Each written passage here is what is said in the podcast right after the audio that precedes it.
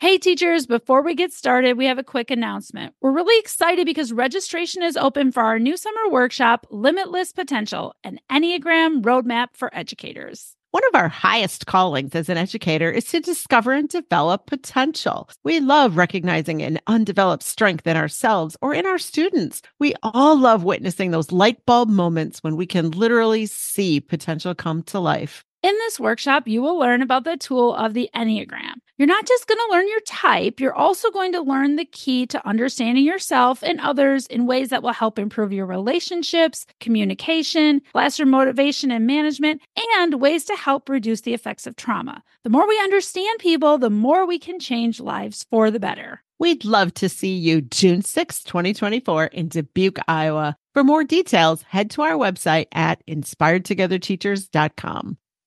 We're hearing about it everywhere, and you are probably hearing about it too. It's become the latest buzzword in education. We're talking about resilience. We all have an idea of what it means to be resilient and a vague idea of why teachers need resilience. But why is this today's buzzword? Is resilience overhyped? What is it? Why do you need to be more resilient? And most importantly, how can you become more resilient? Today, we are exploring resilience. Welcome to season two of the Inspired Together Teachers podcast. We're Paula and Michelle, award winning educators who've worked with thousands of teachers, and we know the struggles you face on a daily basis. Do you want to make a difference and still enjoy your life outside of school? Together, we can tackle the overwhelm, gain clarity, and build confidence to live the life you deserve. Are you ready to be inspired? We can't wait to explore ways to improve your work life and home life so that you can live your best life. Resilience. It has resurfaced as one of the buzzwords in education. Everyone is talking about it. We're told that we need to teach students to be more resilient, and we're also told that teachers need to be more resilient we're given some vague help like you need to journal and be more grateful. There's nothing wrong with gratitude journaling, but this really got us thinking what do we actually know about resilience? Why do we need to be more resilient? And how can we become more resilient? Let's start by defining resilience. Resilience refers to the ability to adapt, bounce back, and to recover from challenges, adversity, or setbacks. It involves maintaining one's mental and emotional well being during difficult times and finding ways to effectively cope with stress and hardship. Resilience is not about avoiding difficulties, but rather about facing them with a positive and adaptable mindset. Given that definition, it's pretty easy to see why there's so much talk about resilience for teachers. In your life and in your work, you're always going to have challenges. Those challenges are going to affect your mental and emotional well being. Resilience is the ability to deal with those challenges, to take positive action, to reduce potential stress. It's about understanding the personal power you have to deal with your challenges in a way that feels right to you. We say it all the time you have more power than you think. Resilient people choose their reactions and focus on the things that they can control. We've previously discussed why you should be focusing on your circle of control in podcast episode eight, Choose Your Battles. And we'll link to that in the show notes. So, what really got us thinking was this thought of resilience and why do we need to be more resilient? Here's the answer to that. When you are resilient, there's a couple things that you can do better. The first one is coping with challenges. Life is full of challenges at home and at work. Individuals who are resilient are better equipped to navigate those challenges without becoming overwhelmed. Second, we need to be more resilient because it's good for our mental health. Resilience plays a crucial role in maintaining good mental health. It helps all of us to manage our stress, our anxiety, and maybe even depression more effectively. Another reason you need to be resilient is because of the adaptability component. Resilient people are able to adapt to changes and uncertainties more easily, which is particularly valuable because our world is rapidly changing. And finally, we need to be more resilient for our own personal growth. Overcoming adversity can lead to personal growth and increase self confidence. Individuals who are resilient can often learn valuable life lessons from their tough experiences. We know that as teachers and as people with a personal life, there have been many times when you've already probably been resilient. You might have adapted to online learning during the pandemic, learning new skills quickly and finding creative ways to engage your students virtually. I'm still impressed by how quickly so many teachers across the country were able to adapt and quickly move into another mode of learning. You may have developed strategies that engage the student who is especially challenging and somehow finding ways to connect with them while still maintaining a positive classroom environment for all of your students. Maybe you've found effective ways to navigate working with challenging parents, coworkers, or administrators without letting others zap your individual passion for your work. If you are working on best handling the workload pressures of teaching to avoid burnout so that you can maintain your love of teaching, you are probably being resilient. In each of these examples, resilience involves adapting to different situations, maintaining a solution oriented mindset, and prioritizing the well being of your students and yourselves, despite the challenges you face as an educator. So, now the big question how can you become more resilient? Consider how you think about challenges and what you say about these challenges. In a recent article, Harvard psychologist Dr. Cortney Warren discussed phrases that people often use that demonstrate that they are more resilient than most people. We loved this article and we decided to reverse the process with the idea that instead of resilient people using these phrases, we thought, what if we start to use these phrases? Then we're acting in more resilient ways. And repeated uses of these phrases will then become a habit. We've talked lots of times about the importance of building strong habits into your life. And it's that old idea that if you want something, act as if. For example, if you want to eat more healthy foods, act as if you are a person who eats healthy foods. Then, when you're confronted with a donut or a bowl of Greek yogurt, you can ask yourself, which one of these would a healthier eater choose? Then you do that. Act as if. In the same way, when you're confronted by a challenge, you could use these types of phrases that resilient people use. If you keep doing it, gradually it becomes a habit. Act as if. Let's look at some specific examples. Here's the phrase I can get through this. Or, as much as I hate this, I can survive it. Here's the example you are facing a very difficult parent teacher meeting. You're upset and you're nervous. However, you plan what you're going to say and you have good examples of student work to share with the parent. Emotional resilience is associated with grit and mental toughness. There's an understanding that we have to be strong and overcome adversity without letting it break us. I can get through this.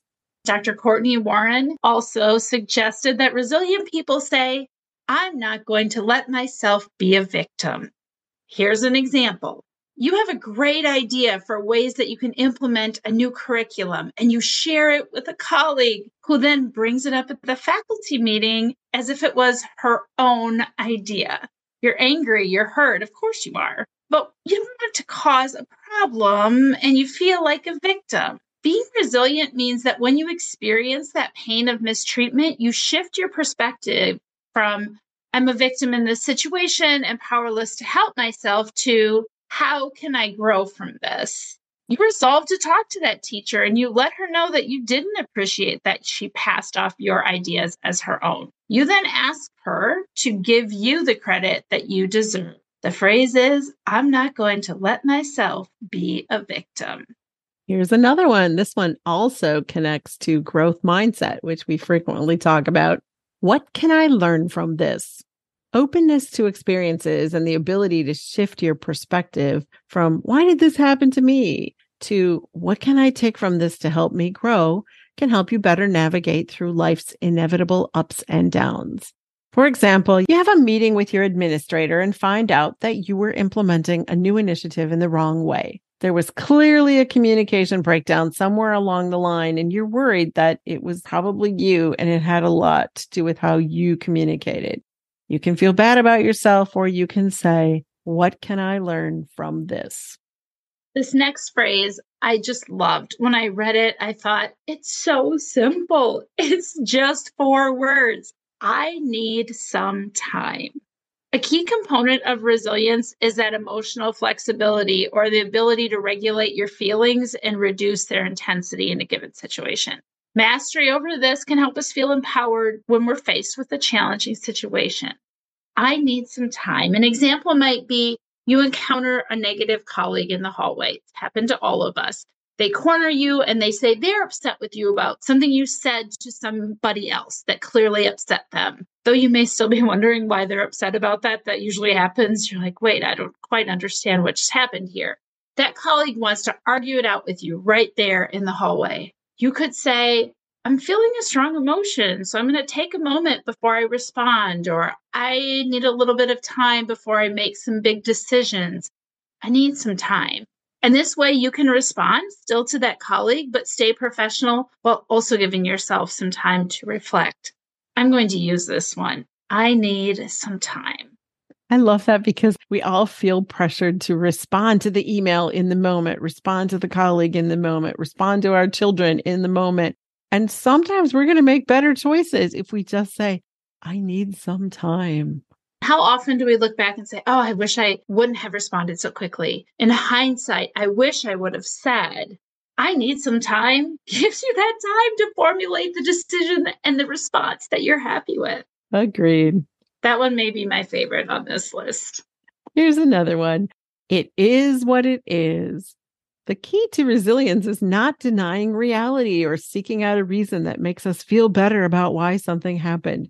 When we arrive at a place of radical acceptance, the situation will have less power over us. Example? Well, we both say this phrase often. When we encounter a roadblock in our business, one of us will likely say, It is what it is. And then we will move into problem solving mode. For example, this past summer, we reserved a room at a local venue to conduct a summer workshop right after we booked the room and put down some big money, we learned that there was a large educational conference planned for the same day in the same city. Obviously, we had had no control over the date of the large conference. We didn't know what was happening, and we had to move our workshop to a different date so that local teachers wouldn't have to choose between the two conferences. That meant we had to contact the venue. Hopefully, they would let us change our date. We had to update all of our marketing materials and move to a date that wasn't our first choice. But it is what it is. And it just was what it was. Being upset about it wouldn't have changed the reality of the situation. Was it fun? No, it wasn't fun. And we didn't want to have to do it, but it is what it is. And if you're wondering how it turned out, we had a lovely group of teachers and an excellent workshop, even though it was our second choice of date. It was all okay in the end. Another phrase is, I'm letting this go. Staying mired in resentment or wanting retribution, focusing on payback, any of those things keeps us holding on to that past pain. We've all done it. We hold on. Developing resilience requires getting to a place where we can see the difficult life circumstances for what they are and then actively choosing to just let them go.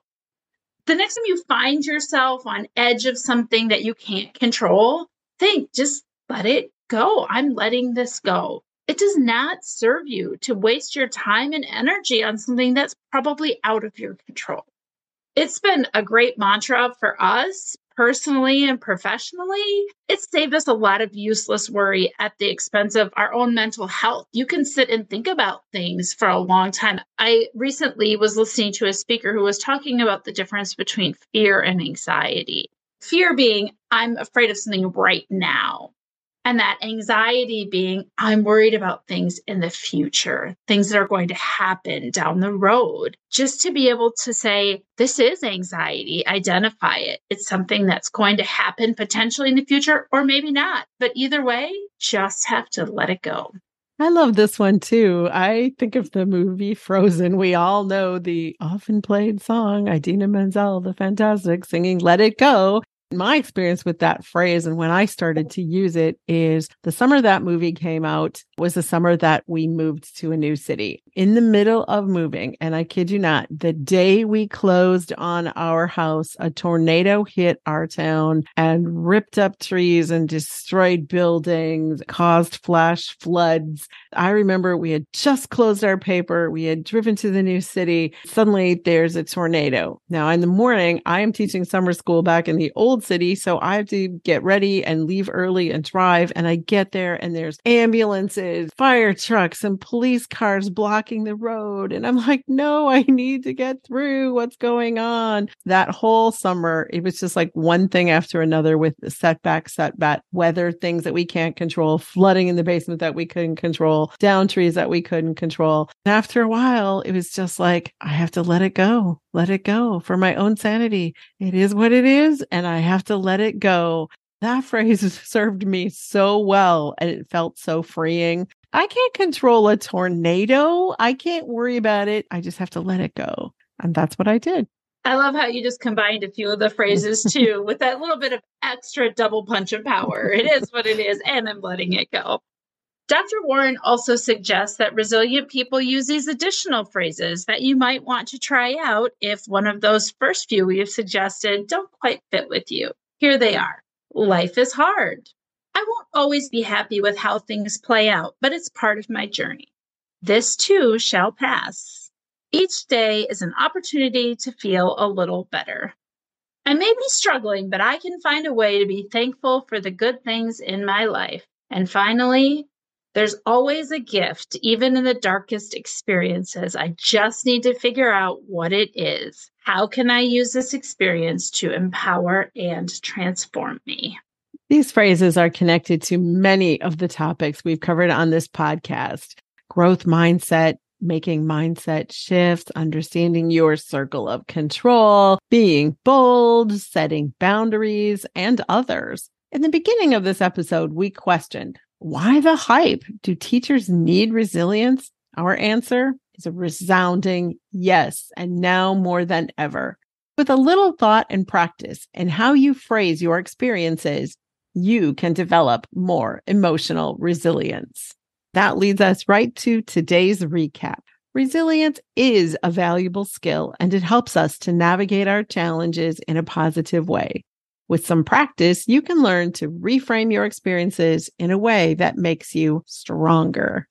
In true teacher fashion, we always end our podcast with homework. Our homework for you today is to pick one or two of the phrases that we discussed and try them out in your work life, your home life. See if you feel just a little more resilient. Act as if we won't be grading your homework, but we would love to hear how it's going. So reach out and tell us. We read your messages that come to us through DMs on our social media, through our website, or if you want to drop us an email, we love to read your emails as well. Speaking of the website, we often refer to different blog posts, such as the ones we did today, or other podcasts. Go ahead and go to our website at inspiredtogetherteachers.com and see what you can find there. All the podcast episodes are there, literally hundreds of blog posts that are searchable by topic. So go take a look at inspiredtogetherteachers.com. There's a lot of good stuff there. I'm glad we talked about that today, Michelle, because I feel like so many times people think of us as people who do the podcasts or the people who do the workshops. But we have a wonderful blog full of resources for teachers. And when people find that out, they always come back and say, I had no idea there was so much information there. I'm glad that you shared that. So people can go there and check us out at inspiredtogetherteachers.com. We promise there's something there for you. That's all for today. Class dismissed. Thanks for listening to today's episode. If you'd like to continue the conversation, join us on Instagram and Facebook at Inspired Together Teachers or head over to our website, inspiredtogetherteachers.com, for more podcast episodes, our award winning blog, and free guides to help you be your best. Until next time, may you be inspired in your work life and home life to live your best life.